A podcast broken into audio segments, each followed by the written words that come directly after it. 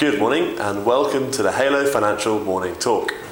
Yesterday saw the pound gain against most of its major peers after the Bank of England minutes showed that the central bank may consider raising interest rates earlier to combat low inflation. The minutes contrasted to the more downbeat assessment Governor Carney gave on the 12th of November and for that reason surprised the market.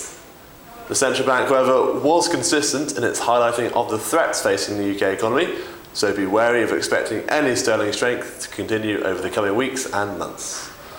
Last night also saw the publication of the US FOMC minutes, but these had little effect on the market.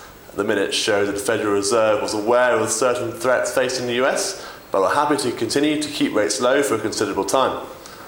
The minutes also showed that the Fed remains committed to using forward guidance and will rely on this in the future as their bond buying ended last month. There's a, lot, there's a lot of data out today, but the market will be most sensitive to Eurozone PMI figures at 9 o'clock, UK retail sales at 9.30 and US inflation and jobless data at 1.30. UK uh, retail sales are expected to jump considerably uh, from the previous readings, and a good figure here will certainly give the pound some strength.